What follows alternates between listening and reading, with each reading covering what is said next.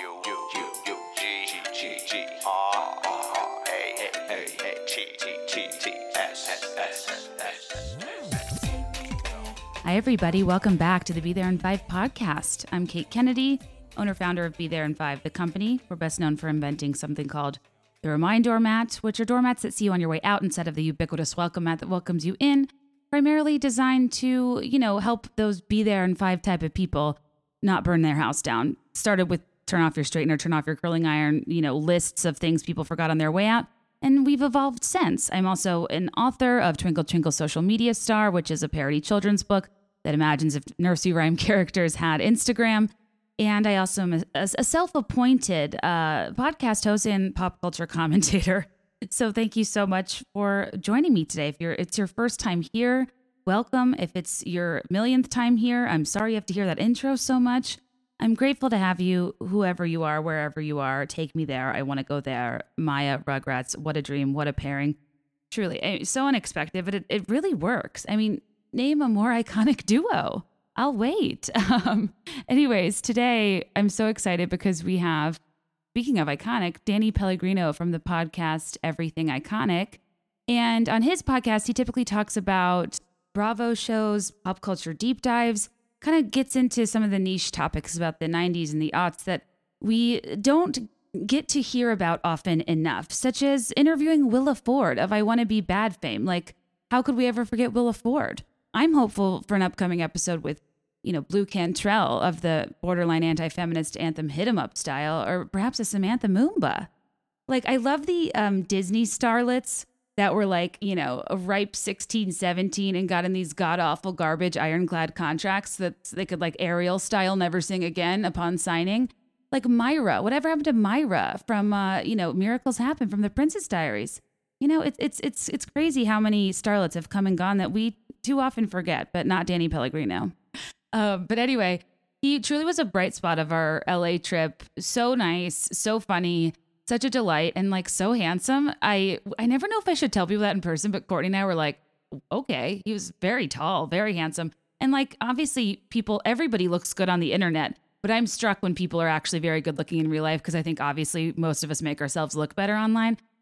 But yeah, we um, go through kind of. I, I made a long list of like really specific random rapid fire questions, 90s, 2000s, general pop culture. I didn't even get through half of them.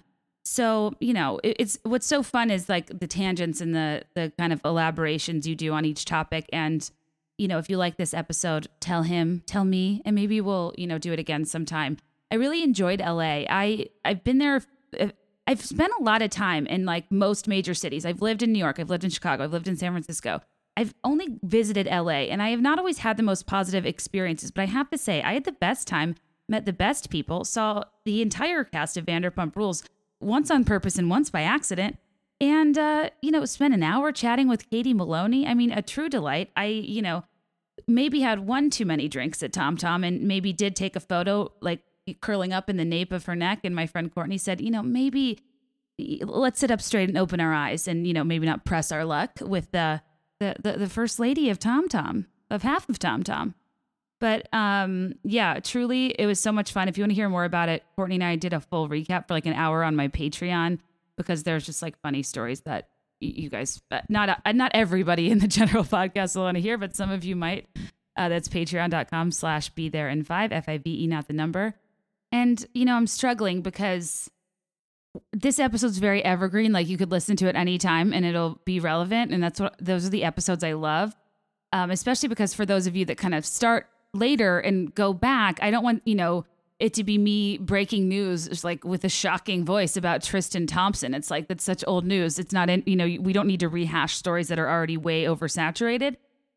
But it's like, how can I sit here with a mic in front of my face and an audience and not talk about Marissa Fuchs of hashtag Where is Gabe, of hashtag Real Love, of hashtag Walks Like a Deer, of hashtag Cries Like an Emoji, of I, I don't even know where to begin and I won't go too far into it. All I will say is, I would, it's like last week I was so reluctantly drawn in the Be There in Five Facebook group, if you want to join, it's Be There in Five Podcast, totally casual, breezy Facebook group. It's where we kind of like all chat about all the things going on. And I usually curate a lot of what I'm going to talk about from there because it tells me what people care about. And you know, the two things people seem to care the most about are a this blogger named Birdie that I actually I, I cannot take on because I, take on too many bloggers, and she it seems like a lot's going on there.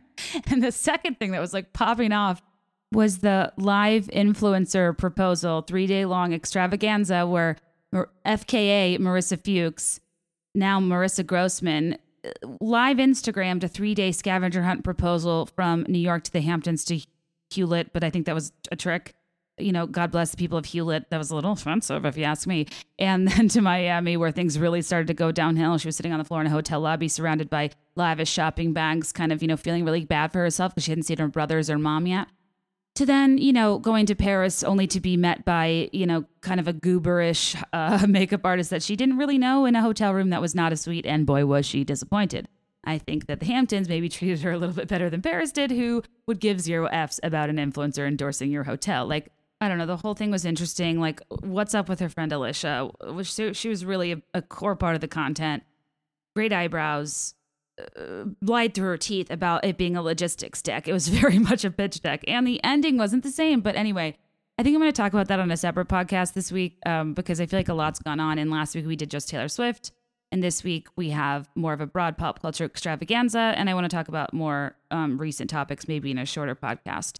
So look out for that. If it's your first time here, please come back. We deep dive into celebrity gossip, pop culture. We talk a lot about kind of just what's going on in the current zeitgeist, but we also combine a lot of nostalgia and it's kind of whatever is going on at the time and whatever I can tangent into, much like Danny does, which is one of my favorite parts of his podcast, is that in one breath he'll be talking about you know southern charm and what nice chompers shep has to you know diverting away to the wonderful world of disney's toothless starring kirstie alley that's what makes him a true joy, a true talent, and a person that I was very lucky to podcast with. And honestly, like it's it's been so interesting. Like I have a few episodes that I'll, you know, scatter throughout time of different people I've interviewed. And it's so fascinating how everybody's a little bit different and how sometimes people, you know, you'll ask them questions, but it'll constantly divert back to their own bits or they're so overly polished and media trained, you're not getting anything out of them, or they're borderline condescending and don't have time for you. I mean, I'm really learning a lot about how people operate and, and what people think is a good use of their time interview wise. And you can imagine what a breath of fresh air it is to talk to somebody who not only shares the same interests with me, but, you know, upon being prompted about a 90s jingle, will sing it, dissect it, and then we can go on a 10 minute tangent about comparing it to, you know, other respected jingles, commercial plot lines, whatever it may be. Like that's the, these are these are the type of people that I love and if you don't already listen to his podcast, you're missing out. Please listen to Everything Iconic. I hear he an awesome Patreon too. Don't forget to rate, subscribe, review. Follow me on Instagram at Be There in Five. You can follow me on Twitter if you want, but like I only go on there if Instagram's down or if there's a major like crisis or if I want to check out like what celebrity is needlessly taking down an airline for a very common travel problem. And buy my book, Twinkle Twinkle Social Media Star. It's the best baby shower gift. It's a fun coffee table book. It's a real think piece about our, our current zeitgeist as it relates to social media and influencership. You know, there's a line in my book that was like a joke and something I hadn't really seen, but now it's like it's it's honestly come. Uh, most of my book is coming true. Like one of them says, um, "Darling, I'll get you some views. No need to find a scandal, because while you were in the womb, I registered your handles." And when I went into labor, daddy Snapchatted your delivery. Vine may be dead, but honey, certainly not chivalry. And you know, I those two lines are things I have seen. The Luyendyk baby, uh, the batch from The Bachelor, Arie and Lauren B. You know, was was verified like upon crowning, and having seen Marissa Fuchs's live engagement, you know, proposal palooza. Uh, it's kind of similar to me of like daddy Snapchatting your delivery. It's like Snapchatting these intimate life moments that really just belong, you know, in the archives of our, our, of our most cherished memories. And now it's kind of something that we're all ridiculing, which is kind of wrong, but it also was kind of wrong to drag us into it in the first place. And for that, I don't apologize. Anyway, I, every all roads, all freaking roads lead back to Marissa Fuchs. I need to stop giving a fuke about this girl, but I'm I'm hooked. I'm in. I, I don't know what else to do. Anyways, guys, quick reminder um, for our, the sponsors of our podcast, please go to the Farmer's Dog, thefarmersdog.com slash be there in five to get 50% off your first trial. With the farmer's dog, it's fresh food delivered for your dog. My dog Tugboat that won't eat peanut butter. He won't eat a rotisserie chicken. He's extremely picky. It's changed his life. It's like actual human food that, that they make and is sent to you for in two week packets pre-portioned. It's it's honestly amazing. So that's thefarmersdog.com slash be there in five. And also don't forget to use code Kate40 at Rent the Runway Unlimited for $80 off your first two months. This is something that I am obsessed with and I used before I ever worked with them. And it's it's life changing for people that are obsessed with like the novelty of things. I know I get sick of things once they're not new, which is a really pathetic way to be, but whatever. I'm owning it at this point in my life. And uh, with Rent the Runway Unlimited, especially with like handbags, it's been so interesting to me, like carrying around these nice bags that I would never buy. And two weeks in, I'm kind of over them. And thank God I didn't buy them, you know? So while I'm on my entrepreneurial budget, it's been like a game changer, especially if you're in one of the markets with the um, brick and mortar stores. So LA, San Francisco, Chicago, New York, DC. Going, it's like going in person, shopping for a bunch of expensive stuff, and you just like take it. It honestly is very exciting, and I'm not exaggerating. so code Kate40 for $80 off your first two months. Give it a go. Let me know what you think. All right, guys. Hope you enjoyed the episode. Bye.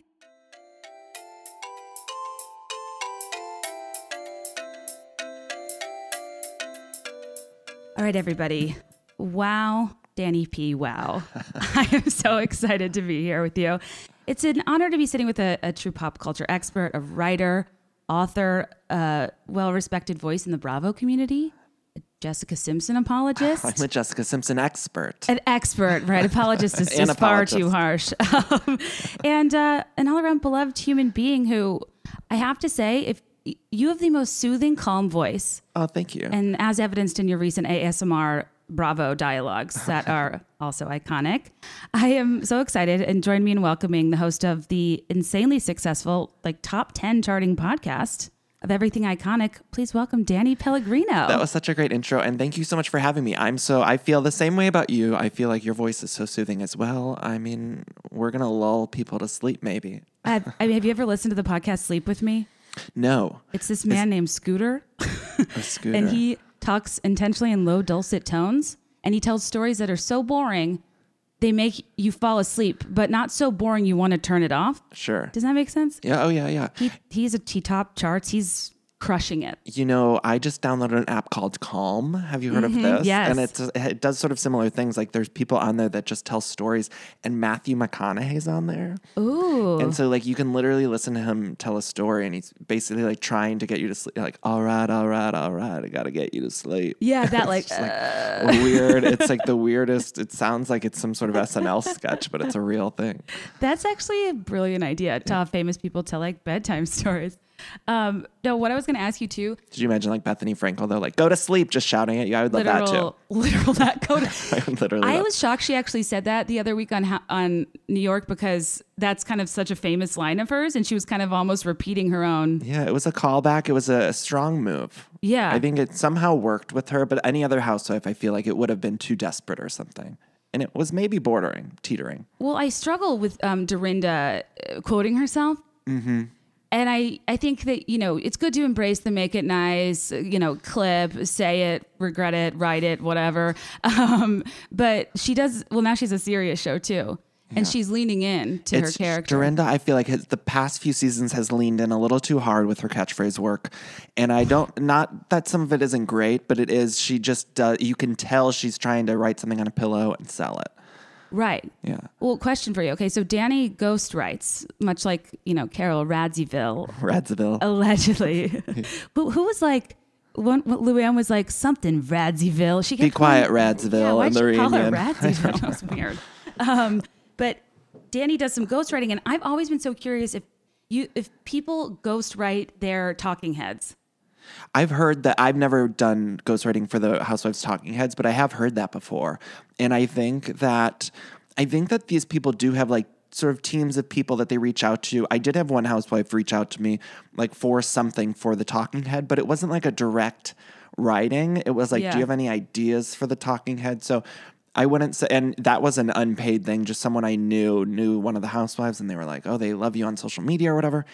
But so I, I, have heard though that there are people that get paid, but I don't know that it's like direct pay for um, writing a talking head, I this is just my guess would be that you know they have assistants or people that work with them and do their social media or something, and they try to get ideas that way.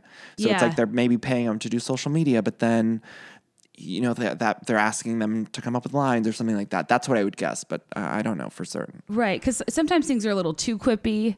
It's obvious. Like someone, uh, some of the housewives, like you mentioned, Carole Radziwill, and I think like some of her talking heads were brilliant and and they were great. But I don't know that she was writing them all. They seem so written, and maybe because she is a writer that she was able to write them. But some of them, it's just like i don't know. Bethenny's hers seem more off the cuff to me, and I think she's more of a naturally funny person. Yes, she goes in and out depending on her like mental state, season Mm-hmm. to season. I think her peak funniness was like when she was with Jason and pregnant. Oh, I totally agree. She yeah. like um I don't know why. Maybe it's because her dreams were coming true. I have this theory that all the housewives, when they're pregnant, are looser. And it's just, I think, because they're worried about their pregnancy, it's like they're not worried about the show as much. So I think, like Porsha, too, this past season of The Real Housewives of Atlanta, she was a looser in her confessionals. And I, I think it's a pregnancy thing. That's my theory. It's- or it could it, it could be also like a they're lucid, they're not drinking. That's true, too. You're right. No, that's exactly right. Maybe. Hopefully. Oh wait, I need to. I love a cringe, and I love Mm-hmm. like a. I, I don't know. And you told a story last week that I've thought of several times, and I just like it makes me laugh so hard about when Alyson Hannigan was here. Oh my gosh. Oh my gosh. And she's sitting exactly where you were, right where you were sitting. I was so uncomfortable. Like, and I do these lightning rounds on my show where it's just like I ask quick, rapid fire pop culture questions. And I was doing that. And then I had done this question before that was like, what's your favorite snack? Where I, I meant like, what's your favorite, like uh, Fritos or Doritos or whatever. And I was doing rapid fire. I was like, what's your favorite Buffy episode? You know, all these rapid things. And then I said, what's your favorite snack? And there were no snacks at the table. And she said, whatever's in front of me. And I thought she was using snack in like the slang way of being like, you're a snack. I thought she was saying like I was a snack because I was sitting right in front of her like we are right now.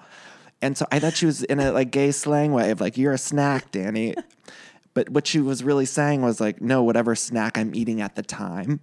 And so she said that, and I was like, oh my God, you're so sweet. Thank you so much. Like, I was like, have to listen to the audio of him being like, "Mm, like I was like, you are so sweet. You're touched. Like you can I tell was, so, you were I was like genuinely like, oh my God, Alyson Hannigan just told me, told me I was cute. Like, I, I was so genuinely touched. Interesting. What's your favorite snack? Mmm. Uh, the one that's in front of me. Just oh, oh my. God, that was the sweetest thing. Just, just whatever I'm eating. And then yeah, I was editing the episode and I was like, holy fuck, like I was cringing, like sweating thing and I and I'm I and it didn't even happen like at the time. I just brushed past it in the whole episode. Like so I did didn't she. so did she, like everyone she had a PR person here and we just we all went past it. But surely the PR person was thinking, like, oh my God, that's so embarrassing. Danny just thought like he got confused. And so I'm like listening to it back as I'm editing the episode and I was like, holy shit. And I like ran to my boyfriend and I was like, you got to hear this. And we both just cringed. And so I cut it out of the episode, but then next, the next episode, I explained it because I shared it with everyone. But yeah, it was so embarrassing. It, it's so good too that you didn't catch it till playback. Does that ever happen to you though? Like, I, I don't know. I was just in the moment. I, and those, because it was in the lightning round of things, it was like I just brushed right past it. I'm like, you are so sweet. Oh my God. Alyson Hannigan. I can't believe you just called me a snack. Gee, I am amazed that you like have celebrities in your home. Like, because you record here, I record out of my house too. Yeah. And I mean, your place is beautiful, so you're very lucky. I'm very self conscious when people come to my house. Oh, well, I am too. I am very self conscious and it is stressful and I don't love it. I love it on the one hand because it's like nice. I don't have to leave. I can, everyone comes here. It's very comfortable for me. But then I do get self conscious and I stress about it being clean or, or just all of that kind of stuff. I don't like that. It's for me, it's like, what am I overlooking in the bathroom that my eyes are used to seeing that mm-hmm. somebody else might be like, that's different. Totally. Well, the the plus side of that is like I had Jennifer Love Hewitt on the show, and she just showed up at my door with a puppy. She had like just gotten a puppy, and I was like, "What kind of world am I living in?" that Jennifer Love Hewitt's just at my front door with a puppy. Like Right. my dream come true as like a twelve year old closeted gay boy. I was like, "This is the life I was meant to lead." I mean, you fell in love with a girl on TV. I did. I truly did. what Truly a delight. the other thing, well, re Alyson Hannigan too. I think the reason we initially got connected is because I, inspired by um, Barney's uh, hot crazy scale on How I Met Your Mother, created a Housewives crazy likable scale. that I call the Vicki Gunvalson diagonal of the importance of the ratio between craziness and likability in order to ensure one's trajectory on the series. And, you know, nobody asked for that. It was tepidly received because I like to combine data with pop culture. It helps me really like Yeah. understand it. And I don't I don't know how you found it, but I just remember, you know, you sending me a digital round of applause, which I so appreciated. Well, everyone was sending it to me though because it was brilliant. oh, thanks. That's funny. It was great. it's well it's you know 10 minutes long and it is detailed but that's kind of my style and i think like when you know so much about it you need to like synthesize it in a way that almost requires like like statistics because i really think there are such patterns with like when craziness gets into darkness and there's no turning back your you know your kim richards your brandi glanvilles your taylor armstrongs things are just like It's too dark. too dark. Like I want reality, but really no, I want to watch a bunch of rich people be like very, you know, self-congratulatory and do things I can't do and fight on occasion. Um, I want to back up though and just say that one of the things I love about people, or one of the things that I find most attractive in human beings, is like when they embrace that. Like you had this thought of like, I have all this information in my head, I need to get it out. And I think there's so many people that would just kind of push that out, be like, "That's silly." and what I love is uh, someone like you, or is someone who just embraces that. And it's like, I need to get this on paper and just explore this. And it's okay that I love this and I'm obsessed with this idea. And it's just, I think that's a beautiful thing. Thank you. I, I people think they're complimenting me and they'll say things like, "This is exhausting," and I'm like, "Okay, like thank you." Um, I get that it's a lot, but yeah, it's like I think that if I, my theory in life, especially as it comes with like creative projects or content, is if like you're you have an idea and you're in a flow, you drop everything and you ride the wave because it is so hard to get in a creative space. 100%. And whether it's in the format of yeah a plot graph with housewives or like writing another book, just I like to do it, and then there's always an audience for it, or at least you hope so. And I'm sure like when you press, There's always send, somebody else that is like, is either thinking about that thing or they're enamored by that thing that you got out. Right. And it's hard to like press send. I mean, when you make a meme and you're like alone and don't know if it's actually funny, are you kind of like, like, I don't know how this is going to land? Yeah, you know, I used to be way more self conscious when I would post memes on my Instagram or whatever. Like, I would think this is silly or stupid, and then after a while, I didn't care anymore because there's always going to be people that criticize anything. Yeah. Like, I just did those Bravo ASMR videos you mentioned, and it was like. For the most part, you get like a million great messages. Not a million, but you get a lot of great messages. And then there's always going to be negative Nancy's or whatever, people that try to make fun of it or take the piss out of it or whatever. And you just have to ignore it. And this sounds so cheesy, but I was watching that Brene Brown special on Netflix. Do you know her? oh, um, yeah. I mean, aren't I so vulnerable and authentic right now? She taught me everything I know. There's this moment where she says like, and I don't. Everyone have to go watch it, but she says something about like the people that are critic. Don't let, don't take in criticism from people that aren't um, in the arena with you or something like that. It's like if they're not creating, like you can't accept that as criticism because they don't. They're not putting themselves out there in the same way. Right. Like, don't ask for directions from people who've never been where you want to go. Like, I love that. It's so true. And I think that a lot of people like start and stop stuff that requires putting content out there because y- you literally have, like you said, you block your mom, right? I block my husband. He can't see any of my stuff because I he's not my target market. Yeah, yeah. Like- it stifle your creativity. I just don't need people in my head being like, "Can you explain who Tom Sandoval is and like, you know, why Mm-hmm. you're comparing his braid to Chris Kirkpatrick of NSYNC?" and I'm like, "I don't, I don't know where to start." Other people will get it. yeah, I can't help you. Okay, so in your um, on your podcast, toward the end, you typically do a lightning round, and What's your I favorite asked, snack? yes, exactly. um, and I asked people in the Facebook group, and I asked, um, and I just like keep a running list of like all the things that I am interested in that I never have anybody to talk to about when I meet people that are kind of like in the same arena. And um, so I'm just going to ask you like kind of a, a like a 90s, 2000s, or just general pop culture, this or that. Perfect. And anything you want to elaborate on, by all means. Okay. Um, oh, I'm so excited. and- because I always do these lightning rounds with other people, but no one ever gives me anything. Right. I'm very excited. and I feel like you know, you want to be, you want to give people things that they are comfortable answering that they are aren't, you know, doing for the first time. But I feel like you're a person that I could, you know, th- throw some curveballs at you. Okay, I'm ready. Um, and I also feel like correct me if I'm wrong. You're from Ohio. I'm from Ohio, but I lived in Chicago right before I moved to LA. So we were Right. talking about that before we started recording. I love Chicago so so much. I miss it. It was like my the best years of my life. I feel like we're in Chicago. I mean, it's it's a great place to be a 20 something. Mm-hmm. It was so much fun, and it, it's like I- looking back, sort of the. I was on Diversey and Racine, my last place, and I remember I I temped at an office gig where I would literally I'd have to be there at six thirty in the morning, and I remember like waiting for the train outside, and like I couldn't afford a car there, so I would have to put on like my long underwear underneath my pants because I would be having to wait outside. It was like so cold, and then I would get to the office, and I'd have to go to the bathroom, like take off the long underwear because it was hot in the office. Oh, yeah. And then I would like go, I did improv and I did Tony and Tina's wedding there at night. And so like every weeknight and weekend night, I was either in a class or performing or whatever. And I was always busy. And I look back on it and it seems like it should have been hell, but it was so much fun. Like, I- don't know if it was just because I- was so young or I don't know what it was, but I know it's like simpler times when th- the default setting was things were just hard and it was fine. yeah, it was like, it was just, it was really a hard time, but also I just look back on it so fondly.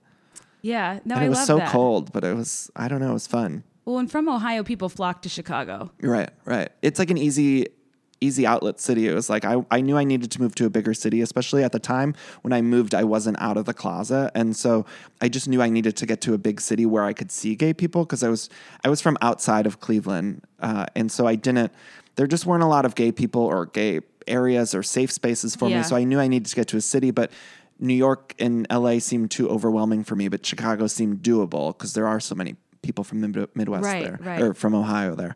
And so yeah, when I got to Chicago, it was like, okay, I felt safe to come out. And then and that's why I look back on That's it finally too, because I felt strong enough to finally like be myself, I guess, in a cheesy way. Oh, 100%. I mean, I feel like Chicago, despite it being in the Midwest, it has such a strong, supportive, amazing LGBTQ community. And was Boys Town like as big as it is now around Oh then? yeah. I mean, I remember going to Sidetracks. It's still my favorite bar. Oh my God. It's the best. Show tunes on Friday. Show Fridays. tune night. Yes.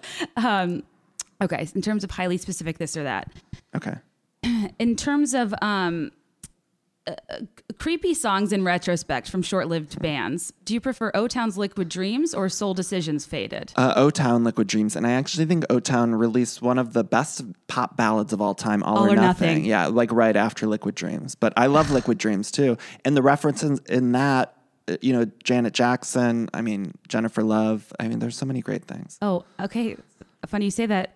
On a podcast, I was debating throwing a body like Jennifer. Are we talking Love Hewitt or are we talking Lopez? This was 2001. Yeah, I you know, I think they kept it open ended. That's my That's theory. But I don't know for I don't know for sure. Yeah. Jennifer, you've got the star of my li-" I'm trying to think. Right. so it's like if Jennifer Love Hewitt was the star of Liquid Dreams and the girl on TV, like, wow. I know. And if it's Jennifer Lopez, it would make sense because that was the Versace Deep V year with P. Diddy. I know. So that video I remember too. It was like the worst CGI. Do you remember? Like it Oh. was just the worst. it was very CGI. Alex Mack, Mm-hmm, like liquid silver floating around everywhere, if I remember correctly. I loved O Town, and actually, I just love them. I had a roommate when I first moved to LA who she was obsessed with O Town. Like I'm talking in like a teeny bopper way, like in a very unhealthy, like weird way. And I would always like I would kind of judge her for it, but then secretly I would like peek out of my room and I'd be like, "Let's watch the concert special." you Oh, yeah. What's APA up to? yeah. Like, Like it was. She was definitely like unstable a little bit, but you know I enjoyed it. I'm so happy you bring up All or Nothing. Um, the best. Like, can we just so- say it's like one of the best pop ballads of all time? I'm not talking about just boy bands. I'm talking about like any sort of pop oh, yeah. ballad. Like Whitney Houston, like love, Right. I'm dead serious. Like I agree. I, it's actually one of my karaoke songs, which is high risk, um, but late enough and uh, with the right crowd, it really lands. Oh, yeah. people don't see it coming. But the weird thing about All or Nothing is it is the exact same melody of um, Backstreet Boys "Drowning." Mm, wow, I never even put that together. Yeah, Wow. listen to it after this. It it truly is kind of blows my mind that it's the same song. And actually, I would argue that's I know that song too. Drowning in yeah. Yeah. I can't sing. I'm sorry to your I listeners. can't either. I was there was a long trying. time ago. I was thinking about this today. I was listening to you on somebody's podcast, and I was laughing so hard because you kept singing. I'm a really terrible singer. Oh, you were singing from um, "I'll Make a Man Out of You." You know that was uh, when I was in middle school. I was uh, I got a solo in that song, and then the choir teacher took it away. They said nope. oh my God, that's right. well, thank God. No, no wonder you gave yourself a mic. I know. I know I, I have to give myself a show because no one else wanted to put me behind a mic. Well, okay, the that's a really popular karaoke song. Actually, I'll make a man out of you. I feel like From I hear it a Mulan. lot from mm-hmm. Mulan, Yeah. and that part is tough because you do have to change your voices. Right, because there's this little breakdown where it's all the characters' voices, but my the part that I was given as a solo was "Say goodbye to those who knew me," and like I thought, I see, I just hit it. Like I didn't I do hit it, I yeah. hit it right. Well, apparently when I was in middle school, they took it away from me, and I didn't realize until years later. I like re-listened to that song, like just sort of recently. And in the song, the guy's voice in the song is like "Say goodbye to those who knew me." Like it's like this aggressive, like gravelly voice. It sounds like Luann or something. I don't know. It's like Right. this like marbles in the back of their throat. And I was like, the choir teacher didn't think I could sing that like that. Like, Right. why did they take that away from me? You might have been better suited for like this guy's got him scared to death because know, that I- guy had you're more right. of like a like cartoony Ugh, I voice. know. See, I, I know. If I could go back in time, I would have requested that. But I, I was devastated when they took it away, like right before the concert. That actually is a like really uh you remember those things. Like that's oh yeah, it never leaves you. um I always I got cast as the, a role that I didn't try out for in middle school and the role title was Valley Girl. And I was kind of like, okay. I actually tried out to be um, King George in the school play about the Revolutionary War in Virginia. Wait, so we King like, George just had a Valley Girl in it. Yeah, there was like it was like this modern mashup, and people were like, so like, why did we go to Boston and drop tea?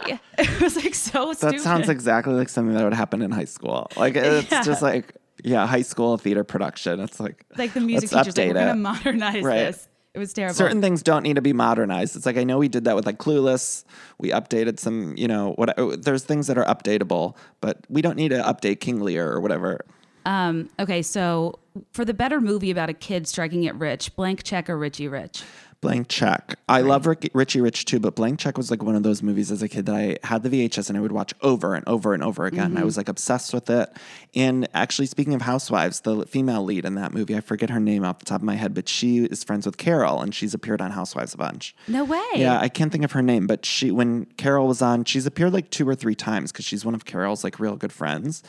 Uh, and she, uh, Karen Duffy, is that her name? I think. Oh, Yeah. interesting. Uh, I didn't pick up on that. What? But she was like the one who inappropriately was like flirting with the young boy in the throughout the whole movie of Blank Check. yes, yes.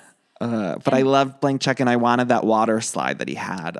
Oh, the whole backyard was so sick. And in retrospect, it's like a million dollars is literal child's play. Like it, Yeah. you wouldn't go that far. You would cash it for way more now. Right. Would I know that when I was 12? I'm not sure. But I agree that it is the superior film. And I hate to badmouth anything with Macaulay Culkin because he did such great work as a child. Home Alone was just uh, revolutionary. Okay, in terms of movies about presidential children, My Date First with Kid? the President's Daughter or First Kid? First kid, Oh my gosh, I'm such an MD, WT, PD. really. Because that pink crushed velvet dress. And Eric from Boy Meets World. Eric from Boy Meets World. Was yes. her- Was that a Disney Channel original movie or was that a? I actually do think it was, whereas First Okay, Kid I think wasn't. it was. Right. First Kid was released in theaters with Sinbad. Fun fact, it was filmed at my middle school. Oh, interesting. My sister did not get picked to be an extra. another That's tough, thing. Yeah, that's tough. thing. Um, you know, I just went on this weird binge the other day, like literally the other day, where I was in bed and I wasn't feeling great. I was just having one of those days, and I was like, I'm just gonna dive in to Disney Channel movies, and it somehow led me to like. Okay, so there's a difference between the Disney Channel original movie and then the Wonderful World of Disney movies. Yes. Do you remember those mm-hmm. would like air on Sunday nights? And they would often be like older movies that they would replay on Sunday nights, and then other times they'd be original things like Cinderella with Brandy and Whitney Houston, Mm-hmm. or I. But I so I just sort of got involved in that. I was like on YouTube, and then I watched the full movie of Toothless, which was one of the or one of the first Wonderful World of Disney movies, where it was like Kirstie Alley plays a dent, uh, tooth fairy. She's a dentist who hits her head and then becomes tooth fairy. and it's the most bizarre movie and there's terrible CGI in it. But the whole thing's on YouTube and I watched the entire thing like start to finish. And they're like 47 minute movies, which is kind of funny too. They go very quickly. Yeah, I mean they go very quickly and it moves at a rapid pace and there's just high comedy. It was so nostalgic though. Oh, yeah. Was that the same? Was Wonderful World like um, Wish Upon a Star with Katherine Heigl? Do you remember? I'm it was like a it was I'm- like a yeah, I know which Friday I know what the movie you're talking about, but I don't know if that was. I think that was Disney Channel original movie, but maybe no, maybe I'm wrong. or maybe Life Size, the Tyra Life Size Banks was. one. Uh, That was ABC. See, it's hard. Yeah, that was. Wait, now I'm getting them mixed up. Life size. I've seen Life Size a million times, but I can't think if it was Disney Channel original movie or Wonderful World of Disney because there was a, a difference. But content wise, they were all pretty similar. They were all pretty similar, and there was definitely like an evolution. I feel like at first it was kind of Wish Upon a Star, Teen Witch, Susie Q, which really scared me about car accidents. Mm. Um, and then it gets into like the you know Smart House, Thirteenth Year Brink, Johnny Tsunami. Those were all Disney Channel. That was sure. DCOM. Yeah, that was DCOM, and I loved Smart House so much. And Katey Sagal's an amazing actress. She should have. She should be in everything. well, and- she was like in her heyday then too. And I'm like, I'm amazed she did Smart House. I was amazed at Kirstie Alley doing Toothless. Here she was as the Tooth Fairy, Right. And I was like looking. I was literally on her IMDb because I was trying to figure out like what she was doing at that time, and she was 47 years old. I It hate that I Two? remembered. She was 47. She had just done For Richer or Poorer the same year with Tim Allen, which was like a theatrical feature. But Ah. at the time, Disney was like throwing a bunch of money to try to get the Wonderful World of Disney back off the ground because they were like rebooting it or whatever. I I Your poor listeners had to just listen to all that Kirstie Alley no, 1997 trivia. I'm telling you, like this is like '90s is kind of my not my bread and butter, but like my audiences. like they spot. live for this stuff. Um, Aren't, don't you feel like we're in such dark times now that it's nice to just dive back into that time period? It's like we all want the comfort of it. Like that's I was having just a rough day mentally that day where I was like, I need to just watch this Toothless movie, and it just made me feel better. A hundred percent. Like I, I know. I always tell people like when you're a kid, all anybody ever tells you is TV rots your brain. But when I was a kid, it was like an escape, and it helped me learn about the world and learn about how other people lived and.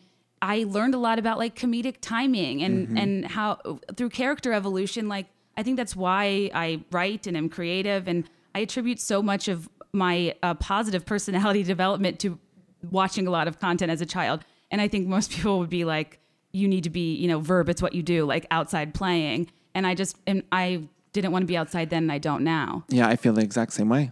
Yeah, Exact like, same way. We know know who you are. Yeah, I mean, I don't know what I would have done with pop, without pop culture as a kid, and yeah, I mean, especially I hate to go back to the gay thing or whatever, but it was like just seeing it, without pop culture, I wouldn't have seen that there were such thing as gay people because there was no one around me that was Oh, without out. the real So- world, I don't think I would have understood it. right. I mean, real world was so important to me. Yeah, And I mean, I, I wasn't allowed to watch Real World. Like, you know, when you'd sit there and you'd have one thumb on like the back or return buttons in case you're like your parents came in so you could pretend you were watching something else. Um, I you snuck it. I would sneak it and but then I'd also um, talk very condescendingly to my mom about like the world issues that she must have not heard of because she didn't watch it. And I'd be like, Mom, Ruthie is dealing with alcoholism. Ruthie. like, please. Um, or like Tanya has kidney stones and they're extremely painful. Or like I loved, I, I really only loved um, Hawaii. Hawaii was my favorite. Like, and that was my first sort of foray into the real world was Hawaii. That was Teck. Yeah, Teck, Ruthie. Ruthie. That was when Ruthie got like so drunk and she's like, I'm gonna throw this glass. And then she threw it on the floor. Yes. And in the premiere, I think they like skinny dipped. But then I loved Vegas. Vegas was such an important turning point for like reality TV, I think. Oh, hugely. Mm-hmm. And and It's a should I ever see Adrienne Maloof, I'm just going to tell her like that was the most brilliant product placement in the history of time. Oh, 100%. It was so smart, especially because it was the Palms is off the strip. And I remember as an 18 or 19 year old, like my, I have two older brothers and we went for their batch, one of my brother's bachelor parties to Vegas and I had like a fake ID. And I remember going, it was like right after the real world Vegas or like, I don't know, maybe a few years after, but it was still such a huge deal that like the, we went to the Palms one night because it's like, that's where the real world was. Oh yeah, I still want to go to the Palms one night. Is rain still around? I think it, I feel like it is, but it's so far off the strip. Right. It's so far off. Like kind of doesn't feel worth it when you're there. And um, I often think about uh, David uh, from New Orleans, the "Come on, Be My Baby Tonight." He'd like I'm scat on on the the baby piano. tonight. Yeah, I know what happened to that song. Is it on iTunes? I actually don't know, but I would love to find that out. And like Julie, I learned about Mormons. It's so amazing, like being in a smaller town. Like you do pick up what people are like from shows like The Yeah. Real World. And I mean, I think too for those of us that watch San Diego, uh, the Cam, Cam go on Southern Charm she now. she was so delightful then. The Bryed of it all, very Brittany Mm-hmm. Cartwright, one syllable word, words being two syllables, and um, like my husband is like in love with her because I think every guy like loved her when they were a teenager. Yeah.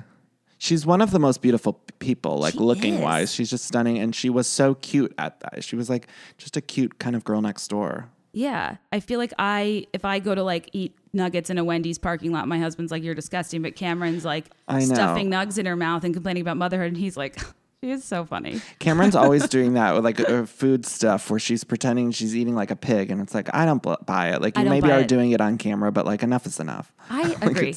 like she's trying to do bits. I think. I know, I see right through I it. I, see right completely through it. agree. Um, this is incredibly random, but if you had to pick one, uh, Angelica Pickles, Angelica Schuyler, or Anjelica Huston, Angelica Pickles and Anjelica Huston. I hate to do this to you. I mean, but Angelica Pickles, I was obsessed with Rugrats too, and I recently wa- rewatched those films. Did you really? I did. re- uh, Well, I watched the first one. I shouldn't say the films. I didn't rewatch Rugrats in Paris, but I did rewatch the Rugrats movie. I didn't rewatch the Wild Thornberrys crossover film either, but I watched the oh, original Oh, God, no. movie. Which do you remember? The my favorite part of that whole experience was that Mya Mase song. Take Me which There. I wonder how much they threw at them to do that because it's like does not fit their brands. No, but it's kind of a good song. It's a good song, yeah, but the video is insane. It's all it was crazy. Well, yeah. I mean, when you're trying to, you know, make a splash in the hip hop R and B scene to make a video with cartoon babies, It's very bizarre. and you very know they're rebooting or remake. They're doing like a Rugrats movie where it's live action hybrid.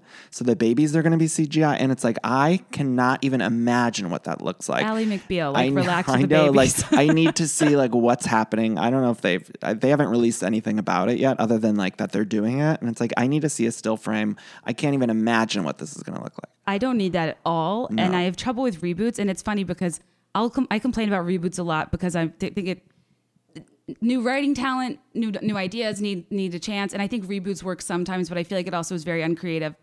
However, I do love to revisit that stuff, and it's so joyful to me. But I think if you're really into pop culture, the reboots often feel like cliches, so they don't excite you. Right. If that makes sense. But Oh, totally. my bigger takeaway from Rugrats movie two was um, My bigger takeaway. Can we just back up for a second? My bigger takeaway from the Rugrats movie is the Cynthia's sentence. song to uh, uh, one way or Oh, another. And it was like Cynthia, oh Cynthia, Cynthia. and I loved that song. Um, okay, Mary Shag Kill, Draper James, Uncommon James, or James May.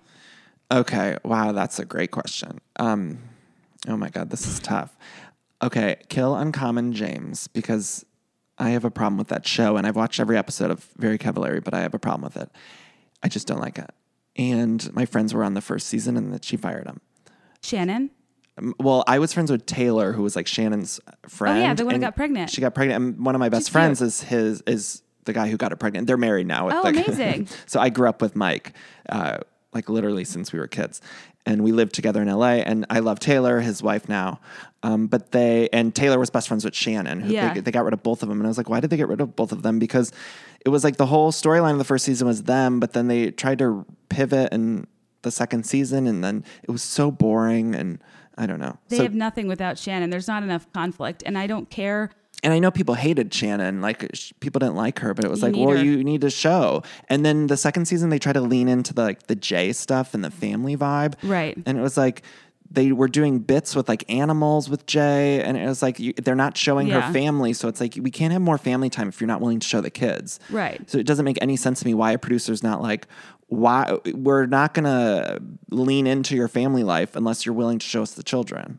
I honestly think that's my big hang up that I maybe didn't realize until now is that uh, just, you know, out of respect for how much reality characters have to put themselves out there to make a good show, to just feel entitled to It's bullshit. It's, like it's bullshit. It's bullshit. Like show your and I get also not wanting to show your kids. If I was in that position, I wouldn't want to show my kids either. But it's like then we don't have a fucking Then show. don't have a Like we don't have a show. The work life now is so boring because they got rid of the interesting people at the work life, and so we have half of a show at work with nothing going on, and then half a show with the family where we're only showing like a small part of it. It's like the most bizarrely produced show I've ever, reality show I've ever seen, and somehow it got picked up for another season. It makes no sense. 'Cause of Jay. I did watch every episode. I've watched every I single um, one. I went to a live premiere party with the cast, but it was garbage. yeah, I, it's like you know, here we are, but it's still I I'm met offended. Taylor. She was lovely. She's great. So She's beautiful. they're so sweet, so beautiful, and Mike is one of my very best friends. And they showed their that's at the season one finale. They showed them getting engaged, and I know. and she was pregnant. And it's like so you showed that storyline, and now you're just dropping it in favor of like Jay looking at llamas or something. Like, Yeah. And then also, I think I'm pissed about the Hills connection because now we got the Hills reboot coming, and Kristin can't do it because she's doing the Very Cavallari show, and it just bothers me. It's like, shouldn't E let her do the Hills, do an episode of the Hills reboot? But they're Right. blocking her from doing any of the Hills reboots, and I think she also has some say in that, and I've heard things, and Interesting. I don't know.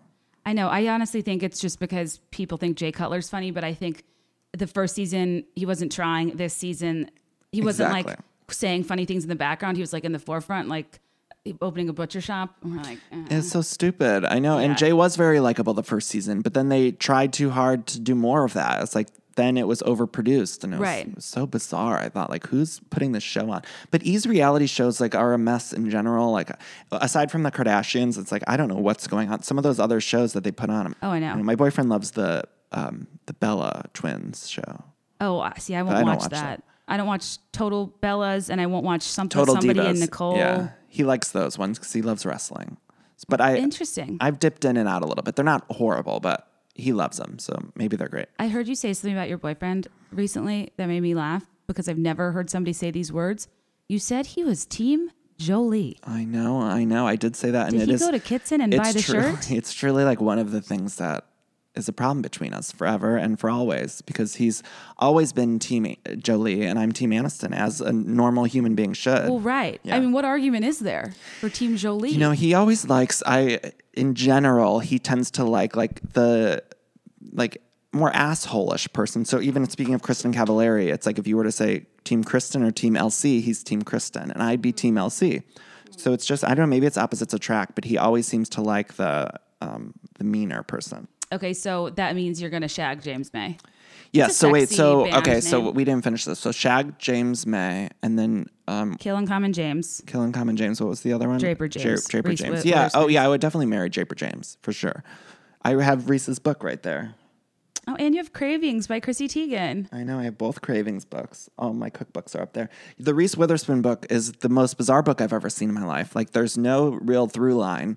It's just like random recipes and then like party ideas. It is. Then there's playlists. Like, literally, there's pages of just like here's a good playlist and it's just uh-huh. song titles which is just clearly to fill up the pages of this book she had to get to a word count which i understand but it's so bizarre there like no one else besides reese witherspoon would have been able to put out that book because it's just a random collection of nonsense Is it considered a memoir?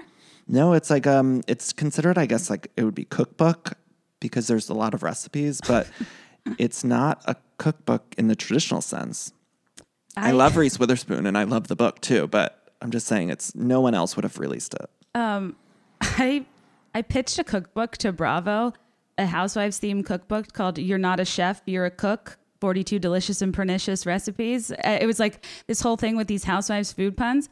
And I actually got like a, a little bit of traction on it. And I was very proud of it, but it did not go through. Didn't go. I you know I pitched a similar book to my I had uh, my agent took out a similar book and we didn't sell it. It- it- people just don't get it. And Maybe we were competing against each other. Uh, probably. Maybe that's probably what happened. They were both like, "There's too many people that want this idea." Or like um, my biggest thing is I really wanted there to be a prostitution hors d'oeuvres. That's funny. because it looks like horrors. Um, I could go so on and on about housewives food puns because that's how I spend my time. um, okay, what's the better jingle, Mentos or Bagel Bites? Pizza in the morning, pizza in the evening, pizza at summer time, supper time, summertime. Um, bagel bites for sure. Wait, what was the other one? Uh, Mentos freshness for our lives. better. Mentos, Mentos better. Mentos. the Mentos freshness. reminds me of Clueless, the True. scene with Tai. Um, but I love bagel bites. Is but you know, have you seen Pen Fifteen? It's Brilliant. the best. It's the best show. thing I've ever seen. Um, one of my favorite moments is when uh, Anna's singing the bagel bites. Yes. At the table. I think that's why It's I thought so of it. Um, I, well, I think Bagel Bites had the better jingle. Mentos had the better um, story arcs and commercials because there was one where this guy was wearing a suit and he sits on like a picketed bench and then gets pinstripes on the back and then he just paints it on the front and he's like, I have a pinstripe suit now. And it was like, adapt to your life, eat Classic. Mentos. And I was just like, wow, like they just don't make them like this anymore, you know? Right. And Mentos had more traction uh, in the greater pop culture atmosphere. Like we said, Clueless, but also wasn't there a Foo Fighters song that like was the video was something about Mentos? Wow, I have no idea. Yeah, I don't know if it was Foo Fighters. Maybe it's somebody might be shouting a correction at me. But I there was a music video where at the end it was like Mentos. You know, Foo Fighters and Mentos I think strikes more strange to me than Mya and Rugrats. Know, the '90s were bizarre. I look forward to that. Um, I'm also obsessed with this jingle in a commercial nobody ever remembers, but it was this game called Crossfire. And it's these it's Crossfire. like yeah, I had a crossfire. Crossfire. Yeah. Oh my god. Yeah, Yeah. the little it had like little um, marbles. My Yeah. brother actually like got it for me recently for Christmas, like maybe three or four years ago, and we played it like all Christmas Day. The Crossfire. Okay, I've been trying to find the right context and to make a crossfire meme. Crossfire. yeah. Sorry. I know. Like, and then at the end, it's like Crossfire. this um, hairband, like crossfire. Like yes. like oh, that was a good jingle. I'm glad you remind me of that, but also upset because now it'll be in my head all week. Oh, it's yeah. Crossfire. You. It's been in my head for a long time. You know what I realized last night is that Sarah McLachlan song, "In the Arms Yeah. of." That song has not left my head. Like I sing it once a day. Like, and I don't know for ten years now or something. like commercials? I don't know what it is. It's never left my head. Like I, it doesn't bother me anymore. I think I'm just used to it. But every night before bed or something, like I'll just start singing it. I'm like, it's never left my head. Like uh, since it came out in '98 or whatever. It's like I can't stop it. Well, and it's a real source of It's so depressing. It's a real melody of, of true misery, whether it's the animals and the ASPCA commercials or just like, I can't even think of another context where that's been used unless it were like in a really sad slideshow. It's always depressing. It's yeah. always depressing. It just plays in my head all all times. that isn't it weird how like you have these like almost bits in your head that yeah, like that no one else would really get. Like I'm explaining to you now, but it's like it doesn't make any sense. Like I don't have any reason for it being in my head. Like I don't see it all the time. It literally is the only person that reminds me of it is myself. Honestly that makes perfect sense to me and honestly that's how I feel about Crossfire. 'Cause anytime people are like fighting, I'm like Crossfire. That's funny. Okay. Uh, and I don't know if other people play these or if these are universal, but in terms of elementary school rainy day activities, silent speedball or heads up seven up. Heads up, Seven Up was the best. Did yeah. you play silent speedball? No more talking, no more fun. Silent speedball has begun. I don't think I played that. And you're like in a circle and you literally just sh- like throw a ball at a classmate as hard and fast as you can. It's terrible. No, I definitely didn't play that. Okay, yeah, I hated it. but I loved Seven Up. What was the premise of it? Like Of Seven Up or you, the you put your head down and your thumb up, and there's somebody at the front of the class, and I- it's like tag. I don't remember. Was I don't remember. I don't when remember they either. didn't they like tap seven people on, am I making the number up? They would tap certain people on the head and then like if you got tapped, I don't remember. Oh, and then the person at the front almost had to guess by your expression, like Yeah, who got picked. I remember trying to be like, "Don't smile or laugh." I think that might have Mm-hmm, been it, but I did love that game. Um, okay, God, that was fun. I miss the youth. I do too. Okay, um, Tim Allen's Jungle Two Jungle or Brendan Fraser's George of the Jungle. Brendan Fraser, just because he was so hot in that, like I Mimi mu- Siku was like the hottest guy of the '90s from Jungle Right. to Jungle, though. Oh, I don't know. See, I had Brendan Fraser did it for me in in George of Really? the Jungle. Yeah, yeah. You big bedazzled guy. I don't know what it was. I think I had a crush on him in Encino Man. Do you remember that movie? oh yeah, Courtney And I- loves Encino Man. I think it's so good. I know Courtney. It's amazing. I think, yeah, I think something about him, and I, it's still. I mean, I, he not not still with Brendan Fraser, but still looking back at George's Jungle. Yeah, no, he that was his true heyday, and it's been very sad to hear. Like, Yeah, he's had a rough go. He's had a rough go, and um, I, I just, I think Jungle to Jungle is the best fish out of water story. You're a big Jungle to Jungle stan. I get it. oh, the biggest. I loved Mimi Siku. I thought he was so hot. He was like, he had long hair. He was, I mean, in retrospect, I'm like, I wonder if that would hold up like as in political correctness because it was very much making fun of like his tribe and island and Mm-hmm. whole thing. But when you think about being a high powered executive and finding out you have a child on a remote island who's going to come that live would be a you, journey. It's a that would be a real wild ride. Yeah. I, I, I think I also love fish out of water stories. I'm trying to. I'm now. I'm just replaying that movie in my head, but uh, the image of Brendan Fraser as George's Jungle just keeps popping in my head and interrupting. What was that? The watch out for that tree? Watch out for that Yeah. tree. Yeah. Um, and Leslie Mann was in it. Was she? She was like the female lead. Yeah. I think she's Cameran Eubanks levels of perfectly cute. Yeah. Yeah. Like, I, I just find her to be very endearing. Um, okay, i from the holiday. I know you're. Oh, I love The. Holiday. I could talk about holiday all the live long. Uh, Sophie or Olivia? oh God. oh my God. Sophie. Wait. Let me think. These questions are thinkers. I just love. Can we just talk about the holiday for a second? Like, it's just so pleasant. It's but I do have film. one issue with the holiday, and that is I think Jack Black is miscast. I literally have here. Do you think Jack Black was the right One choice? hundred percent miscast to me. I feel like there are two egregious Nancy Meyers miscastings. One is Jack Black in the holiday. I Mm-hmm. just feel like they needed somebody else. He doesn't fit, and I I don't dislike Jack Black. I just he doesn't do anything for me in that movie. The second one, tell me the movie title, but not the person. And I want to see if I can guess. Um, the second one, wait, I just oh the the second one you want the movie title, Mm-hmm.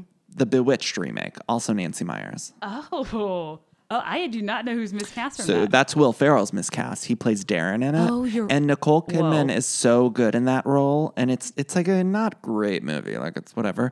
But I feel like if they had someone else besides Will Ferrell, like they needed a handsome leading man that like we can all swoon over. And like I love Will Ferrell, he's hilarious and brilliant, Yeah. but he's not someone I'm like swooning over. And that's how I feel about Jack Black too. It's like maybe some people swoon, but he didn't make me swoon in the holiday at all. Like Jude Law in the holiday, I mean, come on, I mean, the hottest. everything Jude Law's ever done wrong goes out the window when he stumbles in that adorable mm. cottage and he's just like, should I frequent the local pub and get inordinately pissed? I just love how he talks. Um, I think, well, I asked about Sophie and Olivia because Olivia did a full Taylor Momsen. And have you seen her recently? No. Wait, will you tell me? on goth She teen. is. Yes, and it's very What? sad. And while she was like the quippier one in the film, Sophie was obviously like, you know, the adorable, like the Three Musketeers, like Mm-hmm. you know. But Olivia was, we can push our beds together. They both So really Olivia's very goth right now. and Olivia's goth, and it, it was hard Wow. to see. She doesn't really act anymore, but she they were those girls were so cute. Adorable, yeah. The Mr. Napkin had a. They weren't miscast. They were not miscast. The well, what I also love about the holiday Cameron Diaz is like, I love her to death, and I, I'm not even gonna say it. I'm embarrassed to say it, but I was gonna say she's maybe also a little miscast, but I love her. I don't. I take it back. Oh, I I no, take it back. Okay, it's. I think what's tricky is it's hard to discern between is she miscast or was her character just given the worst dialogue. Yeah, you're right. Because in that breakup scene, she's like, "In the world of love, Ethan," and she, it's just like stuff people some of don't the say. acting, some of the act, but I. But don't you feel like Kate Winslet? I, obviously, Kate Winslet couldn't play both roles, but if she could, I feel like she would be able to sell those lines a little bit better. Because Kate Winslet has Oh. weird dialogue in The Holiday too, but for some reason, maybe she's just such a good actress. I hate that I even said that about Cameron Diaz because she's an icon queen legend. We all but, know that. I know, but I did, but maybe a little miscast. She's well, I think she's the right character for like an Amanda Woods ditzy type that needs to almost find her own depth throughout the story. Mm. Whereas Kate Winslet, I think everybody's kind of watching it for her character because we all can identify with unrequited love. We can all Mm-hmm. identify with like, you know, wanting to befriend your local elderly neighbor that's ignoring an accolades from a trade organization, you know, like very realistic circumstances. But I like Love Actually, movies like that s- swap between stories can be a little hard to follow. Mm-hmm. But that one, I just yeah, I could never say enough things. It's my favorite movie of all time. The I Holiday, Walked yeah. out of the theater and I was like, what just happened? I know, and I feel bad that I even s- spoke negatively of it because it is a perfect movie. And also, Cameron in that grocery store scene is amazing. And when she's and when she's drunk alone singing "The Killers," like there, she does amazing work in it. There's just maybe a couple scenes where you're like, oh, It's it, yeah, I completely agree with you, and I don't think you're out of turn. And I would say it's the, the beginning of it's really tough for me. And Yeah. it's funny now to see whenever you look back at movies and see like um, John Krasinski and like such a small role as like her movie trailer editor. Yeah, and yeah. now he's like you know a big star. and then it's complicated too. He has like a little tiny role as Oh one of Meryl's uh, daughter's husband or whatever. He's my number one Yeah, all he's pass. I love him so much. Um, okay, I'm just gonna keep. Do you mind if I just keep plowing through Keep questions? going, yeah, yeah, Um, please. What was more scarring for you in school? Family life, sex ed, or dare? And did you have both of those things? I guess sex ed, sex ed.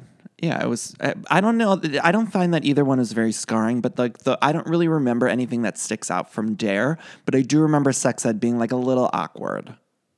I, and I Yeah. mostly was awkward. I remember this guy Brian that I went to school. I remember in sixth grade he like fainted in the middle of sex ed. So that's just like what comes to mind. Like he fainted, and but I don't remember any of like the lessons That being like like, a Brian thing to Right. do. it was like Brian fainted in the, the middle of the lesson. It was this guy Brian, and so that sticks out. But I don't remember anything from Dare sticking out. The most uh, thing, the thing about drugs that I remember most from the '90s is that video, and I don't know, you probably remember it, where it was like all the cartoon all stars came together.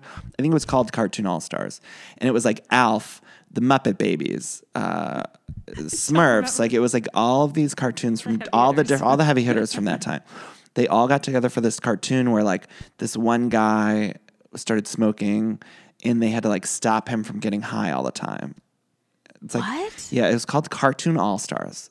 But it was a but it was a drug episode of car- was- culture, cartoon all stars. It was like a very special. No, there. So it was just something independently produced, like a movie. But I think it was it wasn't a full length. It was maybe like forty minutes or something. And it was called Cartoon All Stars, and they had all the cartoon characters. But it, it's even like Alf wasn't a cartoon character, but he was animated in this. I think he Oh. did have a cartoon at one point. But you know, so it was like Garfield and Ninja, Ninja Turtles, and they all got together to stop this kid from like doing too much weed. Uh, like I, that's all that's coming in my head. But I remember like being obsessed with it because as a pop culture junkie, even as a kid, I was like obsessed with the idea that like all these characters came together, even Oh, though they were like in different franchises or whatever. yeah. So yeah, I that's how I felt about to find that. yeah. I wonder like I don't even really know what I'd type in like Cartoon All Stars. That's what it's called. It, it'll show up. Like it'll It for sure. will? I don't know if it's available to like buy. I'm sure it's all on YouTube. Yeah, it's probably Cartoon like a, All-Stars. like a laser disc I have to buy off of eBay. no, like well, I ask because I find that depending on where you're from, everybody's sex ed was so different. I think it's really interesting, Mm-hmm. especially in the '90s when we like weren't really woke about any of these things. And ours was disgusting, and it was like they showed us close-ups of every single STD, Oh my god, like on real that. humans, and compared it to food. That's disgusting. That would have been triggering. that you would have been tough. what the, each disease looks like food wise because Please I don't. still can't eat a lot of these foods. Oh my god. I just like dare scared the dare scared the scared the crap out of me and like um th- like they uh, to me my memory is very cartoony in that they'd show a guy like in the back alley on the street smoking dope and he had like yeah like the Linus smelly um, lines coming off of him and like his life was ruined and I was just like oh Okay, my but god you're literally describing a scene from Cartoon All Stars, so I feel like it's floating around in Oh, your brain somewhere. okay, so maybe that's I what feel I like it's floating around. That's like literally the climactic scene. I don't know. Maybe it's just. Uh, I feel like you've seen it. It's like through osmosis, you've seen it. Okay, yeah, something about some cartoon I saw. And okay, now that you're saying That's that, it. yeah, it made me be like, it actually like through, stuck with me throughout life. It's just like I don't want to be a deadbeat, and that's like the message I got. you watched it. You just don't remember it. I'm I'm way too impressionable by these things. I'm just very scared of getting in trouble. In Yeah, I was never. I've never been a drug person. Like even to this day, it's like I've never really tried many drugs at all. And I don't. I'm too naive. Like I just I can't tell if people are on drugs. So like sometimes you'll you'll find out. Especially when I was younger, it's like so and so was on coke all night. And it's like what? Like I didn't even know that. Well, like I don't even know the signs to like look for. I guess or. that happened to me recently, and I was having this great time, and I'm like always trying to make new friends as an adult, which is very difficult. I don't know a lot of people in Chicago, and I was having a great time, and they the people left, and I was like, oh my god, that was amazing, like BFFs, and they were like, she was like, they were so coked up all night, they went to the bathroom four to I six times, either. and I'm like, oh, I thought they loved me. Yeah, yeah. I thought they were just like jacked up really by my energetic. It was very disappointing. Um, what was your AIM screen name? Um, mine was very boring. It was Pellegrino 48. And I'm not proud of this, but I remember this is how lame I am. I remember being young and thinking, I'm going to have that for life. Like I had this conversation with my friend, friends Adam and Jake. Like I remember sitting there, we were all creating our screen names and they were doing like crazy, you know, like, I don't know, like magician or eight, cro- magician crossfire with like all different letters or something. And I remember thinking, like, you guys, this is to be with you forever. Like, I'm to do something tame. And so Pellegrino was taken or something. So I did Pellegrino 48. But like that's pretty astute of you at a young age because I think that's the great error everybody made when Gmail came out to not grab first out last. Like first, I mean, like I my Gmail was. What was your aim? my e? I had several. I would go through phases, and I often would change my screen names because I didn't Oh. want my friends to know I was online. Mm-hmm. Um, I had Blue Eyes eight seven eight. I had Katie May eighty seven. I had one that was Crazy in Kuel, K R A Z Y N K E W L. Naturally. Sure. Um, I dunno two oh two four. I don't know. That's funny. I don't know. I had a lot. Um, and I was, I don't know why I was always reinventing myself, but I think like, you know, it was such a matter of identity that sometimes I wanted to change it up. And also I wanted ways to see if my crush was online without knowing him knowing I was online. So then you're strategic about the times you sign on and it doesn't look like you're waiting for them. Right. Been playing the game for a while yeah, now. I miss these days. Like just hearing you talk about it, I'm like, oh my God, those were just the best days. I would run away from my computer. I'd minimize all the windows, and then when the windows would blink in the bar of like Windows 97 or whatever, when it blinked, you knew they were responding, and there's like the noise, obviously. But I never really wanted to wait, and so I just kind of it's kind of like the BlackBerry red light going off or mm-hmm. like a phantom buzz in your pocket from your phone.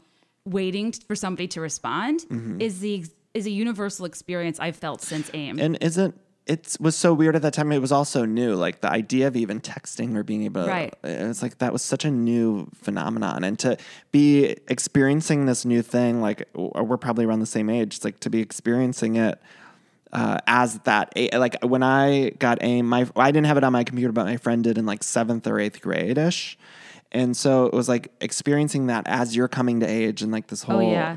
Thing is happening in the world. This technology boom is. That's why, like, are you technically a millennial?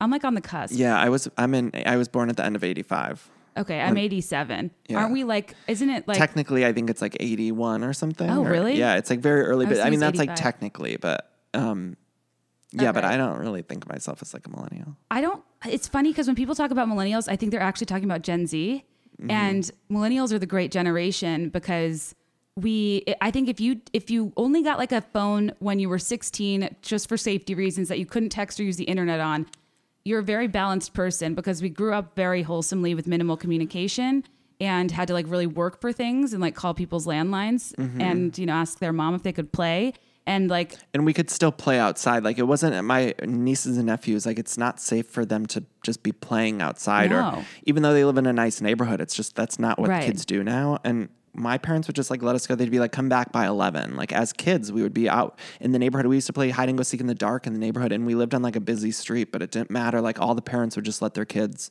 right outside or we would camp outside without the parents and i don't know there was there was an easier time and there wasn't the technology right we weren't tied down from technology but we still got to experience it Exactly. Yeah. And like I think that we're we're kind of over trivialized as being uh very like flaky and surface and being obsessed with our phones and all this stuff, but I actually think there's a ton of more depth to millennials than anybody gives credit for and that w- more hardworking. i agree yeah I think the careers are different, but just because it's different does it in new doesn't mean it's wrong. I think people are very quick to trivialize any internet job, any influencer job, whatever, and I'm like it's newish within the past decade, so people make fun of it, but there those people are going to be laughing all the way to the bank. right i know uh, yeah there's a lot of stuff that goes into all of that like So even, all of the influencer stuff like uh, just even making memes and stuff on instagram like it you can look at it and be like oh that's silly like it probably takes them two seconds or something but it takes all of it takes like way more time than anyone thinks and you're also constantly doing it and you're Right. there's a lot to it Was the game you played out in the dark ghost in the graveyard? We used to play that, yeah, but I, we mostly played hide and go seek in the dark, and um, it was similar. We had like made up neighborhood rules, but it was similar to Ghost in the Graveyard. Yeah, every neighborhood out there like that. Yeah, So, yeah. for sure, for sure. People just used it in my group to like make out with boys in the bushes. Oh yeah. And what was the? Did you ever play Capture the Flag? We used to oh love yeah. that. Capture the flag is stressful. With those boundaries, you can't Yeah, that oh were always God. very tricky to demarcate, I thought. But also I just like I don't know. I, I wanted to be a part of it, but I didn't really want to be like spearheading those games. Mm-hmm. You know, you just didn't want to be left out. But like in those days, did you? I always joke that I kind of like picked my friends based on who had the best snacks, Oh yeah, yeah. like whose parents Yeah. were the least involved. Like all the stuff I couldn't do. Yeah. I'd be like, you have a trampoline. Like, like we're friends now. yeah, you're allowed to drink soda on weekdays. Like we're good. I remember my friend got he used to be able to get the Cheetos paws. Like, do you remember the Cheetos? Like, you know what I'm talking about. And he would have like those, or he'd have Gushers or Dunkaroos, and like all those snacks that like my mom would never buy any of that stuff. Like, she would give always like the off-brand shit because we didn't have any money, and so it would always be like just that giant like size of cheese puffs, Oh, but they were like generic. And then my friend would have the Cheetos paws, like individual bags. And I remember going to his house and thinking he was like so fucking rich. I was like, he's so wealthy. Like he has the Cheetos paws. You're just like there with the full like Edward Scissorhand of bugles. Like Oh yeah, yeah. Like I remember one time, like I, I don't know if he like left a bag over my house or somehow like I had gotten in touch with the bag of Mm-hmm. Cheetos paws and I brought him to school the next day for lunch, like packed in my lunch. And I thought I was like, I thought I was like a king. like Oh. I, I was so wealthy and like they weren't even mine. Somebody left them at my house or something. And I went I thought that that day for lunch, I'll never forget it.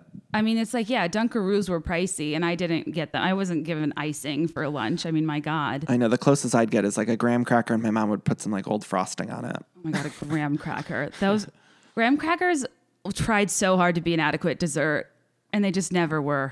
I know they never worked. I, we used to get them in Safety decent. Town. I don't know if you went to Safety Town, but I remember the lunch for Safety Town was like a graham cracker and a little tiny paper cup of lemonade. Safety Town was like, I don't know if everyone had this, but it, we would go and learn just about crossing the street. Like we would go in preschool and I don't know, it was like a, a three week course on learning about crossing the street and like how cars work. And I don't know. Was know. that cross guard training? Like, did you have, did you ever don't wear an remember. orange belt and, and help kids cross the crosswalk? I do. I did that, but this was like bef- this was like way young, like uh, like preschool ages, just to learn about like vehicles. I think like I'm now I'm rethinking all of the stuff that we're talking about. I'm like I have these memories are popping up in my head. I'm like, what was real, what was not, like what happened. Honestly, that happens to me all the time. I never know if it's my memory, my friend's memory, if I saw it on television. No, I don't know. Safety Town, like I'm talking about. I'm like, did that happen to me? Like, did I make that up? I think it happened, but I don't remember exactly what it was for. It kind of sounds like a boy band name. Yeah. Um, uh, when you're this is specific, but I've experienced quite experienced this quite a bit. Um, when your parents wouldn't buy you CDs or music, would you go listen to demo tapes at the Barnes and Noble or like the Borders? Do you remember how you could go in the back and listen to the chorus? I do remember that, and I did do that, and I worked at a Borders, and it was Oh, my favorite job of all time. I worked at a Borders in high school. I would do, um, I would work holiday season there. oh, great time throughout high school and college. And I love Borders. And uh, my favorite movie of all time is You've Got Mail. And I was obsessed with bookstores back then. And I Mm. you write remember, books? I know, and I remember like the going back and putting those CD or the headphones on, Yeah. which were probably so gross in retrospect. gross.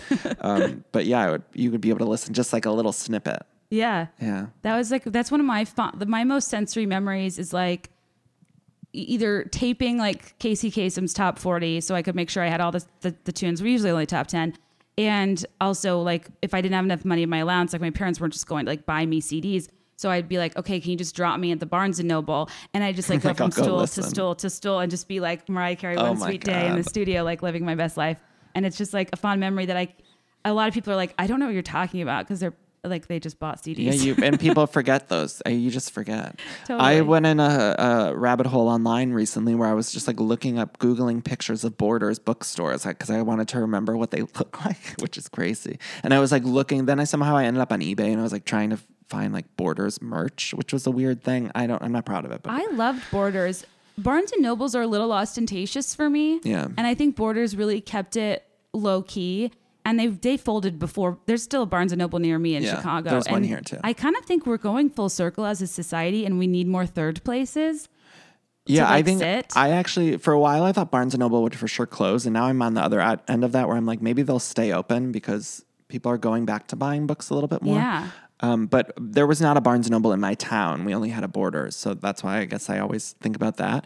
And also, speaking of going back to the gay thing, I remember like sneaking into bar- uh, Yeah. Borders and like getting gay magazines, and it was like I would like go sneak to the table and and read them or whatever, and it was just like it was Oh yes, the only way reading to magazines is huge yeah, at bookstores. you yeah. would- I would collect a lot, and then I would put like a a GQ in fr- like so I would get all the gay ones, and then I would like get a Oldest GQ or book. something, and I put in top, and then I would go to the corner and like I wouldn't read the GQ or or the car magazine. I would just read the gay ones. Oh yeah, I, girls did that. Like I did that too with like YM or 17 or Cosmo because I wasn't allowed to get them, but I wanted to read the articles like you know like what's this stuff in my underwear? And it's like Yeah. girls it's a period. And it was like every single issue said that. And i was like this is juicy. I know, like I need that Cosmo.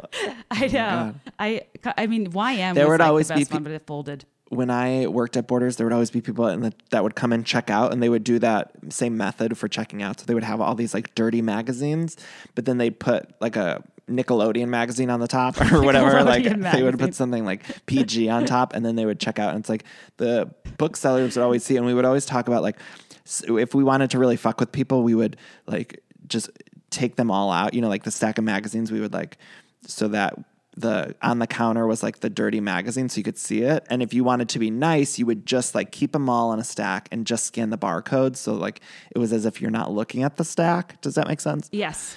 I I think about that all the time with the power a cashier has to to overlook or shame somebody's purchase. oh yeah you could easily shame a purchase yeah And I was the other thing I was going to ask you. You have a l- recognizable last name, Pellegrino. I I have a last name Kennedy. right Do people constantly ask you if you're Danny Pellegrino of the San Pellegrino Yeah. family? yeah And do you feel like you're? My issue is that I feel like I'm starting the conversation hugely disappointing people. Right. It's it totally feels the same way. And it's always like a, a bit you have to do. And it's just like, okay, I got to do this bit again. Like somebody's going to say, are you like the Pellegrino water? And it's like, okay, we have to do this bit. Like we have to just get through it. like, well, Right. let's just get through it. And yeah, it's like, there's no right answer. It's like, what if I said, if I say yes, then what are you going to say? Like, oh my God. Can I get a Th- then they say, water? yeah, can I get a case of water or something? And if you say no, they're like, oh, that's too bad. You're missing out on the money. Right. It's like there's Or no. it's like, there's no good. It's so stupid. And every time somebody asks me if I'm a Kennedy, I'm doing something like embarrassingly cheap. And I'm like, yeah, on my way back from Hyannisport, I'm buying $10 of Wet and Wild cosmetics with extra bucks. Like, no, know, I'm not like- a Kennedy. And I, it's kind of be a, here. That's a bit. I always when they say that, like I'll be like, well, I wouldn't be here if I was an heir to the water fortune. yeah, like I always just pick something to say because I'm like, it annoys me. But the only, but it, or it makes me think of um in Holiday in the Sun when Mm, classic. Brianna's like, Wallace is in the Wallace department store, Wallace is. And I'm like, people with names that they want to be recognized do that. Mm-hmm. people, you know what I mean? Like, because even if I was like famous or rich, I wouldn't want to talk about it. Right.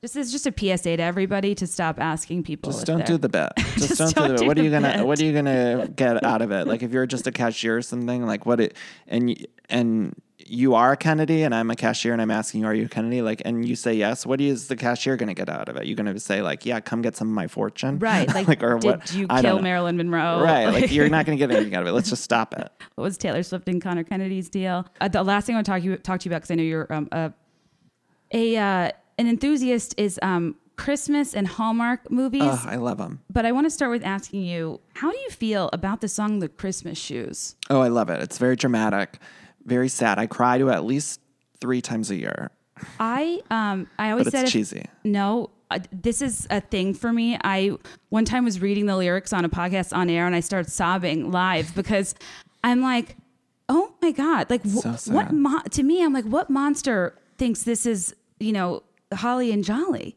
It's not at all. This Christmas Eve, these shoes are just her size. I'm sorry, could you hurry, sir? Daddy says there's not much time.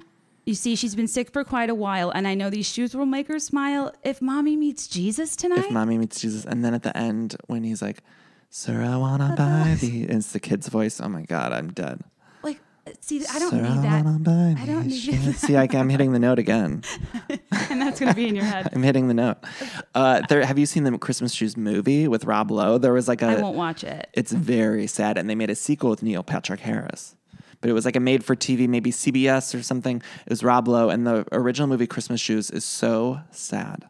It's very masochistic to me because I just know it's torture. It's kind of like I- won't listen to butterfly kisses. I I struggle with a lot. That was a those, like- moment in the '90s, Butterfly Kisses, though. Like, do you remember him being on Oprah and like he Oh, was, yeah. he was all over the fucking place singing that fucking Butterfly Kisses. and but that song, it, I I I've heard it a million times. It really gets me, and I I don't know what it is. Hmm. It's like yeah, the, and I think too. I kept thinking around it around my wedding, and my like siblings would like play it to trigger me, and I really w- I was like.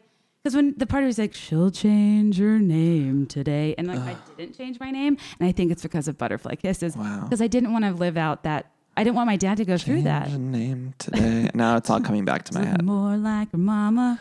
A little more every day. Yeah, something. That song. One part woman, another part girl, from perfume and to perfume and makeup from ribbons and curls. See, now that we're talking about it, looking back, like I had that single, and I remember listening to it, and it's like, what does this young straight man? Like, not, I'm not that I am, but it's like, what was this young boy listening to Butterfly Kisses for? Like, what? What was I getting out of it? That's actually a great question because I think yeah, it hits me because of like the daddy daughter thing. No, But it doesn't make sense why I had that single. it's amazing. Um, okay, and just do you have a favorite Hallmark movie, Christmas movie off the top of your head? You know, I love anything with Lacey Chabert is my favorite. Mm-hmm. I think um, "Marry Me at Christmas" was a recent one that I really liked. Uh, but anything with Lacey Chabert, I feel like her and Candace Cameron Bure, they get their pick of the litter when it comes to them because they're Yes. such stars of the network. So I feel like their movies are always better than the rest because they get to Witt. and yeah, they get like the they get to pick the best scripts. You know, so anything with them. Um, love I don't love Candace ones. Cameron Bray in general, but she does get better Christmas movies on the network. Yeah. She had one last week with or last year with Magical Shoes. I can't think of the name of it. Um, but Lacey Oh, it Chabert was is it was so um pandering to like. I I was is so Jean Smart was in it. it was so frustrating. It was like. I was like, I love shoes. I was like, it was was just like mad- it was very odd. It was very stupid. Um, yeah, no, I think I don't love her either, but she had one good one that was um where she was like a doctor and moved to a town the old timey one. Yes. Yeah. The, yeah. Yeah. That one Um, was that decent. one's decent. Yeah. and I love there's this one called Christmas Cookies that's truly perfect and the town is called Christmas Cookie. Is that a Lacey Chabert one? No, it's is that, it's another girl that's in a lot of them who's who has- Danica McKellar. No, she's not famous outside of Hallmark. She she looks like a newscaster. She Mm. has like kind of a flippy haircut and a strong brow and like uh, sharper features. Um, but she's very good and she does save the town. But the that that a very merry mix up, Mm. which is where that redhead um doesn't figure out for a full week that she's at the wrong her not at her fiance's family's house. Mm. I mean that's it. Like what that movie. I just like love to think about them sitting around a table and being like, yes, like this makes so much sense. Like You know, my friend's writing a Hallmark movie and they're so specific of like there's like a list of things literally that they have to include in these movies. So they are mm. so formulaic and there's not a lot of like creative liberty that people get to take with Darn. them. But I love them. They're so comforting to me. My only issue is that they don't recognize that homosexuals exist in this universe, but Yes. I still love them so so much and now they're they're starting to branch out. So this year they have Hanukkah movies coming, and then last year, last season, color yeah, recently. l- more people of color in the leading roles was great last year. So they are evolving very slowly but surely, but they're so comforting and they make me so happy. And uh, there's truly like nothing I love more than like around the holidays, just sitting and watching one of those movies. And they're so cheesy, but like so fun, cheesy. Oh, I love yeah. them so much. Yeah. I um I if you ever need you know to pitch an idea to your friend, I have this idea for one called Immaculate Deception, and uh, about a girl like pretending um she it's kind of like a She's pretending she's Mary. yeah it's kind of like a crossover of like of a modern woman who wants to have a kid on her own. She goes Mm. she gets pregnant on her own, goes back to her small town. People aren't getting it, so in the tree lot. You know, a guy with a knowing smile like agrees to pretend to be her baby's daddy, so she can ha- enjoy Christmas without feeling badly about her like life decisions Mm-hmm. And and we can kind of bring in a more modern narrative of like you know you don't need a man to have a kid mm-hmm. but also acknowledge that the entire arc of these films is like going to your small town and like nobody's left and like mm-hmm. somehow the this gorgeous The man high is school still single quarterback is still there. And, and why is he single Yeah. and why yeah in real life that guy doesn't have hair he's he doesn't exist yeah that way. he does not way. exist that way um, They're so good. This year in July, they're premiering two new holiday movies. It's going to be Oh, like like Christmas, in July. Yeah, so it's two new, brand new Christmas movies. They're premiering in July, and then every Friday on Hallmark, they're doing Christmas movies. They're showing the old ones. Here I am, like a Hallmark, fucking Hallmark promo. it's one of those things where I, I like I love it so much and I've been such a fan for so many years, but I feel like it's we're getting into that dangerous territory where the, the joke of it all is getting so mainstream Mm-hmm. that it's like don't push it down our throats. Like it's yes, it's funny you make 48 films a year and crank them out in a three week period, but you know, Yeah, don't don't recognize it. Yeah. Yeah, yeah, I, I know what you're saying. I wish you know, Meghan I Markle wasn't a Christmas one. She did those the Fourth of July one and whatever, but a Christmas one would have been so good. Uh, I do on my Instagram. I do like these stories sometimes when I watch them, and I'll do like live commentary. And I'm amazed and shocked by how many people write me that love Hallmark Christmas movies. Like I think they're so much more popular than we even realize. And so last year I kind of like digged into the ratings, and the ratings for those movies are through the roof. Like so many people love them, but I think a lot of people are afraid to talk about how they love them. Um, but yeah. they're so popular. I used to work. I worked at before Be There in Five. I worked at Nielsen for six years, the TV ratings company, helping like advertisers place their uh, creatives in shows. And I remember being like, "What is uh, Crown Networks International?" And it was like 15 Hallmark channels, and they would crush it. and I was they're- like, and for cable, the numbers were unparalleled, uh, like in, as opposed to broadcast. But yeah, I know. I, I think that they've been liked by an older, less digital demo for a very long time, and we're just starting to like Catch on. get into it, and especially with the Lori Loughlin of it all. You know, when calls the heart. Well, and I keep saying like all of these other starlets or stars need to get on board with Hallmark. Like if I was one of these actresses, like I like if I was a Jennifer Love Hewitt, I mentioned her earlier. Like I get on that network and just do the movies. Like Lacey Chabert has the best life. She gets to do these movies. They take two weeks. Everyone fucking loves them, Yeah. and they make a lot of money for the network. They do high ratings. Like, and it's a great life. Like I don't understand why more people, bigger stars, aren't just like hiding out on the Hallmark network and doing them. I think Jennifer Love Hewitt, Alyson Hannigan, like those are the types of actresses that are universally known, but not like they have like different projects. And they're nostalgic And for they're us. nostalgic, yeah. I always say Danielle Fishel. Do you remember Topanga from? That's like who needs to be on the Hallmark Channel. She would be perfect. Like just start doing Hallmark movies, Danielle. We would wonder we would all love it. She did that Girl Meets World for a while, but now she's not working. Like let's. I mean, maybe she's doing something I don't know, but it's like get on the Hallmark Channel and do those movies. Crank them out the way Lacey Chabert take over for her. I mean, Beverly Mitchell's doing them. Yeah, Lori Loughlin's gone now, so like get on get in that open spot. Honestly, good riddance to When Calls the Heart. That was not my favorite. And you know what's very interesting about the Hallmark Channel is that the women are making more than the men, which is such a rarity in this industry. It's like the clap. women the women are the stars of that network. And That's even though some of them actually. might be problematic in their views, they're still leading the way in terms of money. I would love to see a Hallmark movie about an Olivia Jade style uh, influencer. Like, I want more digital Mm-hmm. or like more modern storylines. I think it'd be really interesting to like, you know, well, they did one online dating one that didn't land. Yeah, they did one last year with um um God, I, it was like an app called Mistletoe or something. Yeah, it was the guy from Pretty Little Liars, which I, I love how they have hot guys too. That's one of my other favorite things. Just hottest like guys. The hottest men are on the Hallmark Channel. I follow them all on Instagram. They all have below 3,000 followers, and their content is a snooze fest. Yeah, it's like the most. I know. I And it like, is curate, 100%. Yeah. gentlemen.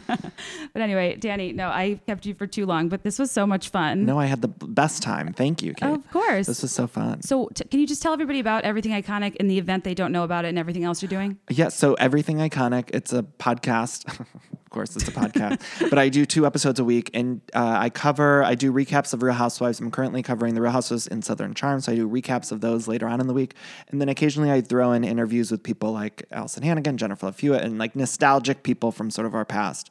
Or I'll do like random episodes about a nostalgic thing from our past. Yes. But it's mostly, I'd say, Bravo Housewife recaps. you did a great deep dive into Mary Kate and Ashley at one Oh point. Oh, yeah, I did a Mary Kate Nash deep dive. with uh, Laura Marie. she's the She's so funny. Uh, Yeah. sexy unique podcast.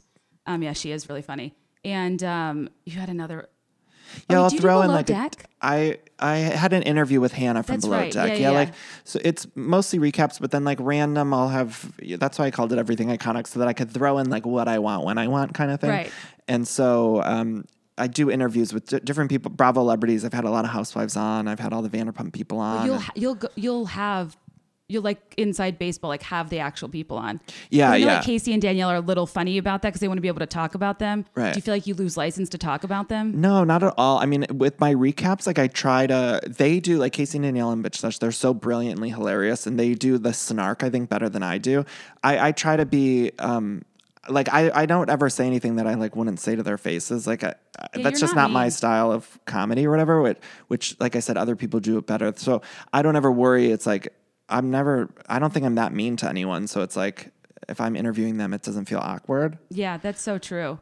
Yeah, because I, I think the reason we watch these is because a lot of the um, it's like so lovingly insane. Like we love these characters. Yeah. I don't really hate anybody besides like Thomas Ravenel and like people that like Right. commit crimes. There's and very- recently yeah. And like Yeah. you know, there's some exceptions. I try to come at it as like a fanboy because I love Housewives. I love all the Bravo stuff, and so I don't. Um, I don't ever try to look at it as I don't try to be mean spirited, but I still Right. try to be fun. Hopefully, I'm still funny, but like I don't. Uh, other people do you're this like funny. snark much better than I do, and so I'll be a little shady. Who's um like we were talking about off the when before we were on the mic that I think Tom Sandoval is like the most underrated best reality character of all time because of his earnestness and Yeah, weirdness. he's great. And I feel the same way about Craig. Oh, I love my Craigie. I love both of them. I love. they both like I don't think they're underrated necessarily, but like they're not um they're consistent. Craig on Southern Charm is so interesting as a human being because he's just like uniquely himself, which is rare. And all those weird things that he does, it's like the pillow making is such a left turn. It's like you can't predict what they're gonna do next. It's like, and that's what I like out of any reality star is like I can't predict what Craig is gonna say or do. He recently posted like coming soon inserts. It's like, it's like that is such a guts are bizarre career shift. The pillow. I'm like, literally get just order some off Amazon. Like that is not a big. Sh- I know it doesn't make any sense why he's selling these pills without the with inserts, but yeah, he's great. Um, no, that's I. I love your recaps. I think they're so funny. I feel grateful to be in an era now where like the fall was looking bleak for Housewives. I feared is the franchise over with OC. Like I was just Yeah. bored, bored, bored, and I think a lot of people were. But New York just got so good. Beverly Hills after Lucy Lucy Apple Juicy got it different, interesting in a different way. I love recapping New York because I just I think it's the best show on TV, and I love Southern Charm and Vanderpump Rules. So I only I don't cover everything. Like I know a lot of other of these great Bravo podcasts, like Watch What Crappens or whatever. They cover every show, and I just focus on like two at a time. Yeah, I think that's the way to do it. Yeah. Lastly, we're going. Um, you know, I'm not sure. Like, I don't really care, but like, we might be going to SUR later and like Tom Tom. Go to Tom Tom Tom Tom is so great. I, it's so funny because people that don't care or have anything to do, to do with the shows are like appalled that I like want to spend my time there. But I am just so, so interested to be on like the inside, and I don't like. I'll get goat cheese balls. I'll have a pumptini. I just like it's kind of you know a Disney World of Right. Bravo. Oh, yeah, yeah. Um, and I, but I besides SUR and Pump being like so so, I've heard Tom Tom is actually Yeah, Tom Tom's literally wonderful. great. Like the food is fantastic. They just have bites. Like it's not a ton of food, but the food is legit good. Like, excuse me, I hate the food at Pump and SUR. SUR has like a couple things that are okay, but uh, for the most part, I think both of those places have shit food, in my opinion. But Tom Tom, I think legit has great food. Like. I, any, I would recommend to anyone, and they have fantastic drinks. Like Tom, and Tom Tom's nice atmosphere. It's just really small, so like you, there's usually a line to get in and stuff. I just So think it's the most brilliant idea. Yeah. I love steampunk chic decor. I love that. Like I love that. Yeah, all the cocktails they make, and I, the cauliflower looks outstanding. The cauliflower, I'm not kidding. Like I got that and I was like, this can't be good. It's like cauliflower wings, and it was the most amazing thing. Like I've tried to get it delivered because Postmates is out here, but Yeah. we, it, they don't deliver Tom Tom, and I've been I've like literally voiced my complaint. I'm like, I need those cauliflower wings. Like the food is that good that I would have it delivered. Oh my gosh, Courtney, I might we might have to switch up our night. And they have a they don't make um, res- take reservations. And I don't want to be like in a thoughty line of chicks like us. if you go if you go when they open, like they don't open until like six, I oh think, really, or something. Their so hours if you go are at six that, to late. yeah. So I think if you go at like six, you could get in. What do you think easily. late? Me- what's late in LA? And I would, uh, they're open until two, but Oh. I think, um, I don't think they serve food until that late. But uh, even if it's, even if you go at a later time, it's still not that bad. Like the line goes really quickly. Okay. It's like not that, but there Yeah. you'll see a long line, but it moves like that. Oh, good to know. Yeah. Yeah, it's like you know, you you. Like I, I am just as fangirly as the the best of them, but you know, I try to act cool. Yeah, I mean, there. I'm sure someone will be there when they're. I mean, they're here's to hoping Max Vanderpump is. Yeah, they're filming. I'm sure somebody will be there. When I was there recently, Kelly Clarkson and Selena Gomez were there, and I met them both. My mic for Yeah. you. That is Kelly Clarkson. That's exciting. I took a shot at Tom Tom with Kelly Clarkson. It was so amazing. oh so my amazing. god, Yeah. that's really exciting. It was like a, and also with Katie and Katie's mom. We like we're all t- Katie. I um, love Katie. Katie's mom, uh, Terry Maloney. Is that Terry? Yes. She. That's the- all of us were taking shots with Kelly Clarkson. It was like, what is this weird night? It was so crazy. That is a perfect pop culture night. it was really great. Lena Gomez is like, like I would assume she travels with major security. She wasn't. No, she was there with a group of girlfriends. Like, uh, there was, um, just a group of girlfriends. Actually, can I tell this story really quick? So I was, I'm not in a hurry. I'm I just trying to get you let you go if you need to. I was there, and first of all, I took the shot with Kelly Clarkson, and like we were all having a good time. And then I'm sitting down at the table, and then all of a sudden, I like the Tom Tom security is like, Danny, Terry's calling you over, and I was like, what? And it was Terry, Katie's mom, Terry Maloney, called me over to Selena Gomez's table, and How, did, it- how does Terry get Terry like listens to my podcast and like they were Selena's a huge fan of Vanderpump Rules, so like Katie was at their table talking or whatever. And so then like Terry Maloney calls me over to Selena Gomez's table and I was so excited and I, I had already like felt like I was on cloud nine because of the Kelly Clarkson thing. And then so I get to the table and Terry's like, take some photos with Selena. And then so she like Katie's mom like makes Selena's friends like move out of the booth so I could sit next to Selena and like take photos and stuff. It was just and Selena was so sweet and like sh- you could tell she was like an actual she wasn't drinking at all but you could tell that she was like an actual fan of Vanderpump Rules. Rules. Yeah. I love when like when Rihanna was storing about Vanderpump Rules. I was like, wow, this is amazing. Yeah, you. She was like asking Katie legit, legit questions from the show and asking, you know, just she knew everything about the show. She was a big fan. Kelly didn't know anything, but one of Kelly's people was like a huge fan. Kelly. Clarkson kind of charmingly out of the loop, and like Yeah. she doesn't like she has a Twitter but not really an Instagram. Like I went to her concert, she took her shoes off. Yeah, yeah. she just like made me laugh. She was charming as hell. Um, but yeah, I think well, Pump Rules is like a true masterpiece that we never saw coming because when the Housewives transitioned to the, to it, Yeah, who knew? that we were like, what the hell is this? I felt the same way about Summer House. I think Summer House is amazing. Right. Um, and yeah, And I, Kelly was aware of it. I will say, like Yeah. she knew what like the phenomenon is. She just didn't know the characters or the players. Right, which you know, understandable. She's got a thing or two going on, but I love that Selena Gomez knows. Like for Katie Maloney's mom to be like having Literally, I'm sitting down and it's like Gomez. the bodyguard or who it was the Tom Tom security, like Danny Terry Maloney's calling you over, or Terry's calling you over to the table. I was like, what's going on? I've always wondered if like those places, if I were like Scheana, Lala, like Katie, uh, and I was going to work as such a public figure that people had full access to, like, is there security?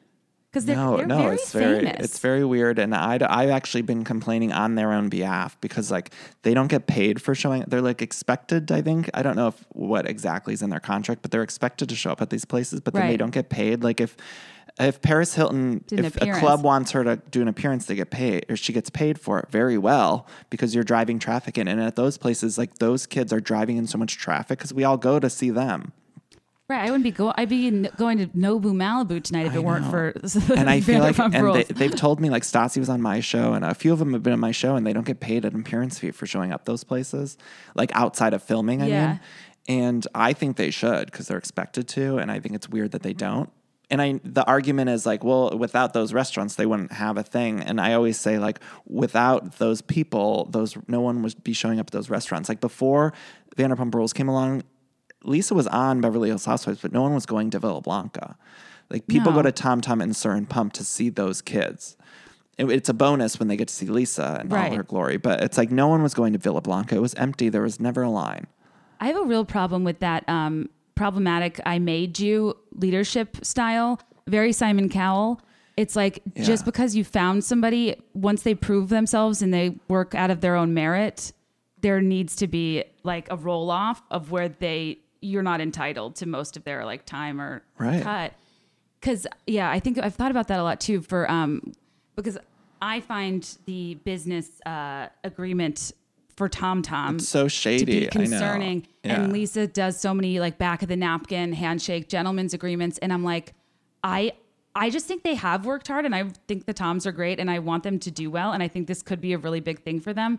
But I also fear that she's making it intentionally cryptic because, as we know, I don't know whose side you're on in Beverly Hills, but I think most people who have watched it for several years know that she's strategic and that that story was likely planted. I just, I mean, I see everything online too, like because people I see on Twitter and on Instagram and everything, and everyone argues it's like, oh well, uh, without Lisa and without those restaurants, no one, these people would be nothing. And it's just, I don't, I always just encourage everyone to look at the other side. It's like, without them, I'm not saying Lisa would be nothing, but those restaurants wouldn't be successful. It's like we go there for them.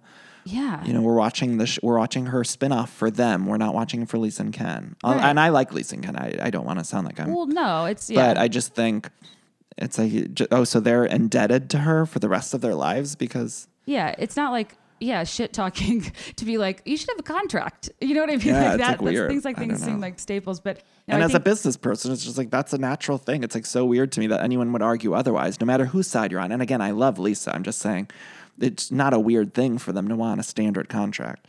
totally. I'm always telling people, especially when it comes to business, if you're ever asking for something that feels normal and somebody's making you feel crazy. Hmm. Like stand your ground, like you're not crazy. I think like that's a tactic sometimes, and like not in like a crazy manipulative way, but just like I don't know. It's um interesting to watch, and I think they're just so much older and more mature now, and they like know better. And I just hope it works out for them because I have heard it's like the star of the show. And I have heard that Marissa Hermer from Ladies of London is start opening a restaurant down the road. Oh, she is. Yeah, I think didn't know that, that. of bumpkin fame. Remember that and like the hot dog thing. oh my god, I didn't know that. So her, Matt, her husband, is like a big restaurateur. He had that huge nightclub in London that was like the hot spot for several years.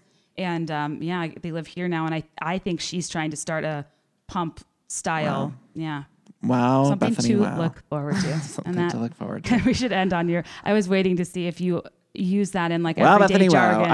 I uh, say it way too much, and I can't stop it's it. so good, and I love I Wow Craig's to. dog Bethenny Wow. Wow, Craig's dog Bethenny. Wow, I don't even know. I say it way too much, and it's I can't stop myself. It just comes out at random times. Nobody wants you to because, as I told you off mic, everybody told I was going here. They're like, "Wow, Bethenny, wow!" Like how, how, why, where? Like It just come part of the lexicon. I don't know how we all say it so much, but it just happened. And you sell shirts that say that, right? I do, yeah. Um, everythingiconic.threadless.com. There's really fun shirts. There's Wow Bethenny Wow shirts. There's also I my boyfriend just designed these shirts that have like all these different Bravo quotes on them, like from all the series, and Oh, it's like super cute.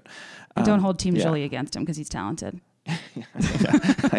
then at Danny Pellegrino on Instagram. At Danny Pellegrino on Twitter and Instagram, and then Everything Iconic on iTunes, Spotify, wherever. Amazing. Thank you so much for having me. This was so fun.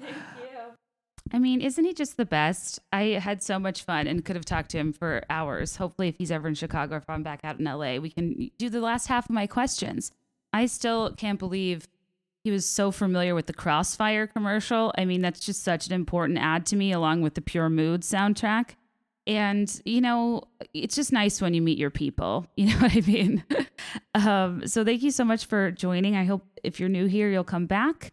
I, you know, did want to just tell everybody I got an email this morning notifying me that um, my podcast did break the top 100 charts uh, on Spotify in the Dominican Republic. So there's that. Hi to anybody in the Dominican Republic. Um, you know, there's a lot going on there right now. And now I feel like I can't address it because if all my fans are there, I don't want to address, you know, like why are all these Americans having heart attacks and going into like septic shock? Uh, th- you know, there's a lot of a lot of men down in the Dominican, Americans specifically. Nobody really knows what's going on, but you know, if you're one of my fans and you're there, God bless you. Um, other than that, not a lot new here. Just come back later this week, hopefully for um, a deeper dive into more current events, and uh, go to my Patreon, Patreon.com/slash Be There in Five at the five dollar level. I, I am sorry to inform you, it is not the one dollar level because you know I actually do spill some info about uh, my trip and experience in LA.